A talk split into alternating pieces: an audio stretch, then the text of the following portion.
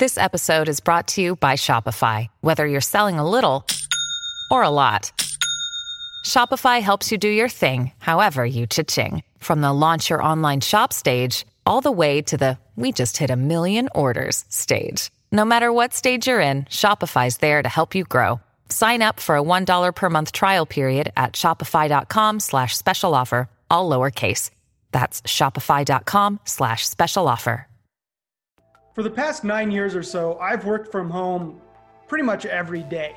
And I know, Jason, you've worked from home for quite a bit as well. And that's exactly what we're going to talk about on today's Jason Squared episode. I'm Jason Cipriani with Jason Perlow, and we're going to dive into how we've been able to be remote workers or work from home for such a long amount of time and, and find some success in doing it. And Jason, I know you have a pretty good routine set. Uh, what's your typical day like? So um, I, you know, I'm not like you. Unfortunately, I don't have kids, but uh, maybe, or fortunately, depending on, on the way that you know you might want to view it, I, I just have little dogs.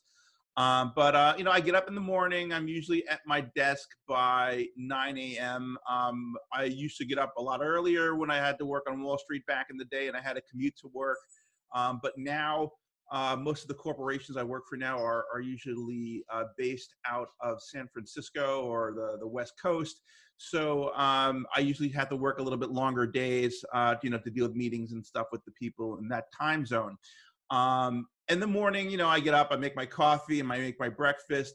Um, I usually use my my mobile at that point to look at you know urgent emails to see if anything has been sent to me by um, a technology company or such, uh, or or my employer if anything is going on that I need to be aware of, then I have to take care of early.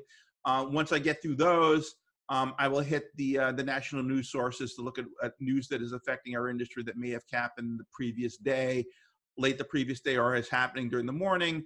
Um, then, of course, I start my my regular day of, of writing, um, you know, I, or reading other things if necessary to get background material on what I need to write about. Um, usually goes late in the day. Um, I try. I feel that my best writing occurs when I'm undistracted and when it's very quiet. Usually uh, later in the evening or early in the morning or even on the weekend. Sometimes I spend on, on hardcore writing sessions when the week is more of a research sort of note taking. Uh, Interesting. Yeah, so I, I kind of take the same approach as you. I have a set routine. I do have kids. So my routine usually starts pretty early in the morning, getting up, helping the kids get up, get ready for school. Um, but every day I get up, I take a shower, I get dressed as if I'm leaving the house and going to an office somewhere yep. and actually working. Um, and then I'm at my desk normally, you know, I'd say 99% of the time by 8 a.m. Uh, uh, like you, I work with a lot. I'm in Colorado, so I'm centrally located as far as time zones go. So I do spend some of that time in the morning triaging emails, making sure the East Coast people I work with haven't needed something from me overnight, and then kind of waiting for the West Coast people to wake up and get going. Um, but like I said, by eight o'clock, I'm at my desk. I usually break for lunch around noon. I try not to work through lunch, but odds are I sit there and yeah, I, I work through lunch. I usually that's a bad habit. I have my plate or whatever it is sitting a microwave, whatever, sitting on front of me, and I eat and I and I write and I read. You know, it's it's terrible. Yeah. But I I it's, and it's, I really should be sitting at a table in the kitchen or something, just eating, focusing on having lunch and taking my time with it rather than just wolfing it down. Yeah, I never eat lunch at my desk. That's one thing that's kind of nice about my setup is I actually work in a building that's detached from our house, and we'll get to this here in a little bit. But so when I go inside for lunch, I'm actually in a different building. I'm in the house, um, so it's nice. And I rarely, I probably never eat lunch at my desk, but that doesn't mean I don't have a laptop or my iPad set up on the kitchen table while I go through and maybe catch up on Twitter or Slack messages or whatever. But I, I think, the, and so by the end of the day, you know, around three, four o'clock when the kids get home from school, I usually kind of break for the day. I'll monitor stuff throughout the evening, but usually not until the next morning do I actually work again. I try to hold set hours and set that expectation. I'm a freelance writer, so I have a, quite a few different clients. Um, yep. I set that expectation with my my clients that you know i don't work on the weekends typically that's time for family and kids and evenings are almost certainly out of the question unless something big's going on you know apple's holding a night event or whoever is holding a night event right. then yeah there's exceptions but uh, for the most part i have typical office hours um, throughout the day eh, eh, or out the week and you know i set those expectations with my clients. Um, so as far as what kind of tools and apps and services you use to stay in contact with people, what do you do uh, outside of Twitter? So you know, it depends on which who who my employer is at the time. Because unlike you, I I, I work as a as a well, I was a working technologist at IBM and Microsoft. Sure. Uh, you know, Dimension Data, Proofpoint. Uh, I'm now with the Linux Foundation. Uh, now I've moved into more of a full-time corporate writing role in the last two years. I used to be, you know, technology services and implementation, so it was more of a travel-oriented role where I would work from home on deliverables and things like that. Um, now I use, I mean, Microsoft was a huge Office 365 shop. They used um, Teams, they used Skype for Business. Those were their tool sets. I have since moved to organizations which use heavily Zoom um, for for sure. for video. Although actually, I'm, I'm seeing that you know Zoom is more for people tend to turn the, the camera off and they just want to use it for audio, just like a phone call. Um, Zoom, uh, the Google G Suite um, for for all the the main office style things that which include email and calendaring. Although I wish calendaring and email were better integrated into a single view on on G Suite. That's the one thing I don't like about it. Yeah. Um, I find I have to end up going to my my mobile to to flip between stuff faster, just because it's more effective to do it that way. I agree. Um, and um, I also, for um, landline phone calls, since I still technically do like to make them, um, I have a uh, an, an Ooma office which is connected to a. I don't know if you can see this. This is a, a, a Cisco IP phone. Oh, you you have a legit phone. To that Cisco IP phone, I have a um, a, a, headset. This is a um, a Sennheiser, which can switch between the computer um, and the, the the phone, the regular outgoing telephone line, if I need to make that kind of a conference call style call. Because using these obviously looks a lot more preferable if I have to go on video than than than one of these. Right. This one is good for isolation. It's good for listening to music. It's good for just tuning out the rest of the world that can distract you. Absolutely. But it's not necessarily the best for a video conferencing or a corporate conferencing scenario. There was another set of headphones that I used before made by Jabra. It was the Evolve 80, which is great for isolation. Um, the Jabra 75 is supposed to be excellent. I was thinking about investing in a pair of those because that's kind of somewhere between one of these and one of these. And I don't have to jump between devices if I want to use one.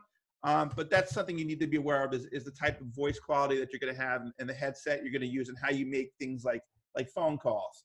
Um, you know, some people just like to use their just like to use their their mobile, right? I mean, I always keep an Android phone or an, or my iPhone near me, um, but that's not what how I like to make calls, so sure. to speak, in terms in terms of guaranteeing voice quality. Because what I've noticed is that you really want a good solid connection uh, when making voice and video calls. Ideally, you want to be hardwired Ethernet to your your switch. You don't want to use wireless if you can get away with it. Yeah, Absolutely, I agree. So I kind of have a mishmash of a setup. I uh, have an iMac I do most of my work on at my desk. It's a standing desk. I do have a, a heightened chair, a stool, I guess, um, that I can sit on if if you know I'm just not feeling like standing. Chairs are so important. Let me tell you something. For years and years, I had crappy office furniture, but if you can see this, this is a, a Herman Miller Aeron. Okay, with, with yeah. one of these. You know, it's got the these these in the back. You know, for for good airflow, and you want to make sure you got a nice seat. If you got back problems, you want to make sure you have a nice, good ergonomic chair. They are expensive. Um, even this one I got used, I think, for like I don't know, four hundred dollars, which is oh, a good wow. buy because they go yeah. for over fifteen hundred dollars. So uh, you might want to look look at used office furniture, uh, you know, stores on the internet to see if they have good refurbished buys on things like higher end office chairs. Don't go to don't go to Home Depot or or or uh, uh, uh don't go to don't go to Office Depot or, or Staples and and spend 150 dollars on a chair and think it's going to be a good chair. It's not. When you have to sit in the chair for 10 hours a day, you want a really good chair. Yeah, yeah, I agree 100%, which is why I try to stand most of the day. It makes me stay active at least. You know, I find when I'm working and I need to think about something, I naturally start to wander around the room um, while I'm working through something. It's, you know, but I do have the least ergonomical chair possible. But as far as keeping in touch with people, Slack is something that some of my clients require I use. Yep.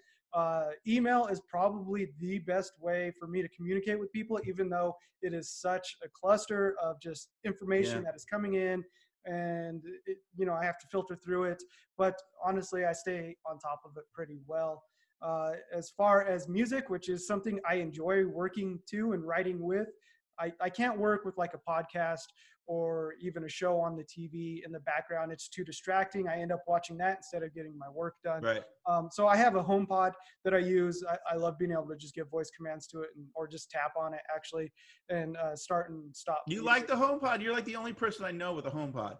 Uh, yeah, I actually I use it quite a bit. It's the only one that's truly integrated with Apple Music, and it's okay. easy to use, right? I, and I don't use it to ask about weather or automation or any of that other stuff. It is strictly a speaker to listen to my Apple Music account on. And so, in that regard, it I'm way underutilizing it, but it works for what I need. Cool. You know, I bought it years ago when it launched to uh, review it, and it just kind of stayed on my desk. I never returned it or you know decided to part with it. But I think one thing we really need to spend some time focusing on here is the mental health aspect yeah. of working from home. And for most of us, being alone all day long. Like that, that is a very, very difficult part of working from home, especially if you're not used to it. If you know you recently started working from home, whether it was you know by by choice or something your company has mandated, uh, it, the adjustment of being alone all day and not being around your peers or having that brief interaction in the hallway is a huge adjustment to make. What do you do mental health wise, Jason? Well, so, you know, I've been at this for like, you know, 10, 15 years. And I, and I have to say that you have to try to create that normal business working environment as much as possible. Now, at eh, this can be difficult because let's say that you are a remote employee at an organization. At, at Microsoft, I was a remote employee. Um, my last job, I was a remote employee, and this current job, everybody is a remote employee. So uh, to try to replicate office culture is very important. Now, I'm not saying that you need to have a million meetings and you have to have a million video calls to have face-to-face interaction with people, but if you want to try to simulate that office culture as much as possible, even if you don't have that ability to go out to lunch or go have coffee with your comrades. Um, I would try to schedule as much as in-face meetings with your comrades as possible. Like you know, once or twice a year, you might want to have a just arrange for people to meet each other to get yeah. to know what that person is like. I also um, am. I'm probably going to instill uh, a an office hours, an open office hours block of time every week where people can check in with me and just say hi, just like if they were stopping by the desk and picking up a piece of candy, you know, from from from a jar. Um, that's what I'm going to have. I'm literally going to have the ability for people to just stop in and say hi uh, whenever they want on on that block of time, just so people can check in with me. Um, I think I think that's going to be interesting to try to do. I'm also going to say that there are certain things that you know we overlook that are very important to us. One of which is personal hygiene right? And people always joke about freelancers and people from work from home because we're always sitting around in our underwear and, you know, we're not taking showers. Um, you know, I'm not saying that you have to dress as corporate. You know, I frequently wear a t-shirt and, and, a, and a pair of, uh, of, of, of, uh, of shorts um, because I live in Florida and it's warm, but um, at least wear clean clothes, wear clean underwear, try to take a shower at least every other day um, you know, I have a swimming pool, and, and you know, so I can kind of, I can kind of get away with it. My wife is laugh is laughing at me because she's saying that you know you you you know you, know, you should practice what you preach, but um, you should you should definitely try to maintain personal hygiene as much as possible. Um, if you start to smell, you're going to notice it, and other people around you are going to notice it. Um, so try to to to so personal hygiene take care of yourself is extremely important. The other thing I would say is a lot, another thing people ignore is food. They ignore proper nutrition. I know so many people that work from their desks that live on, you know, pre-processed, take it out of the box and microwave it food.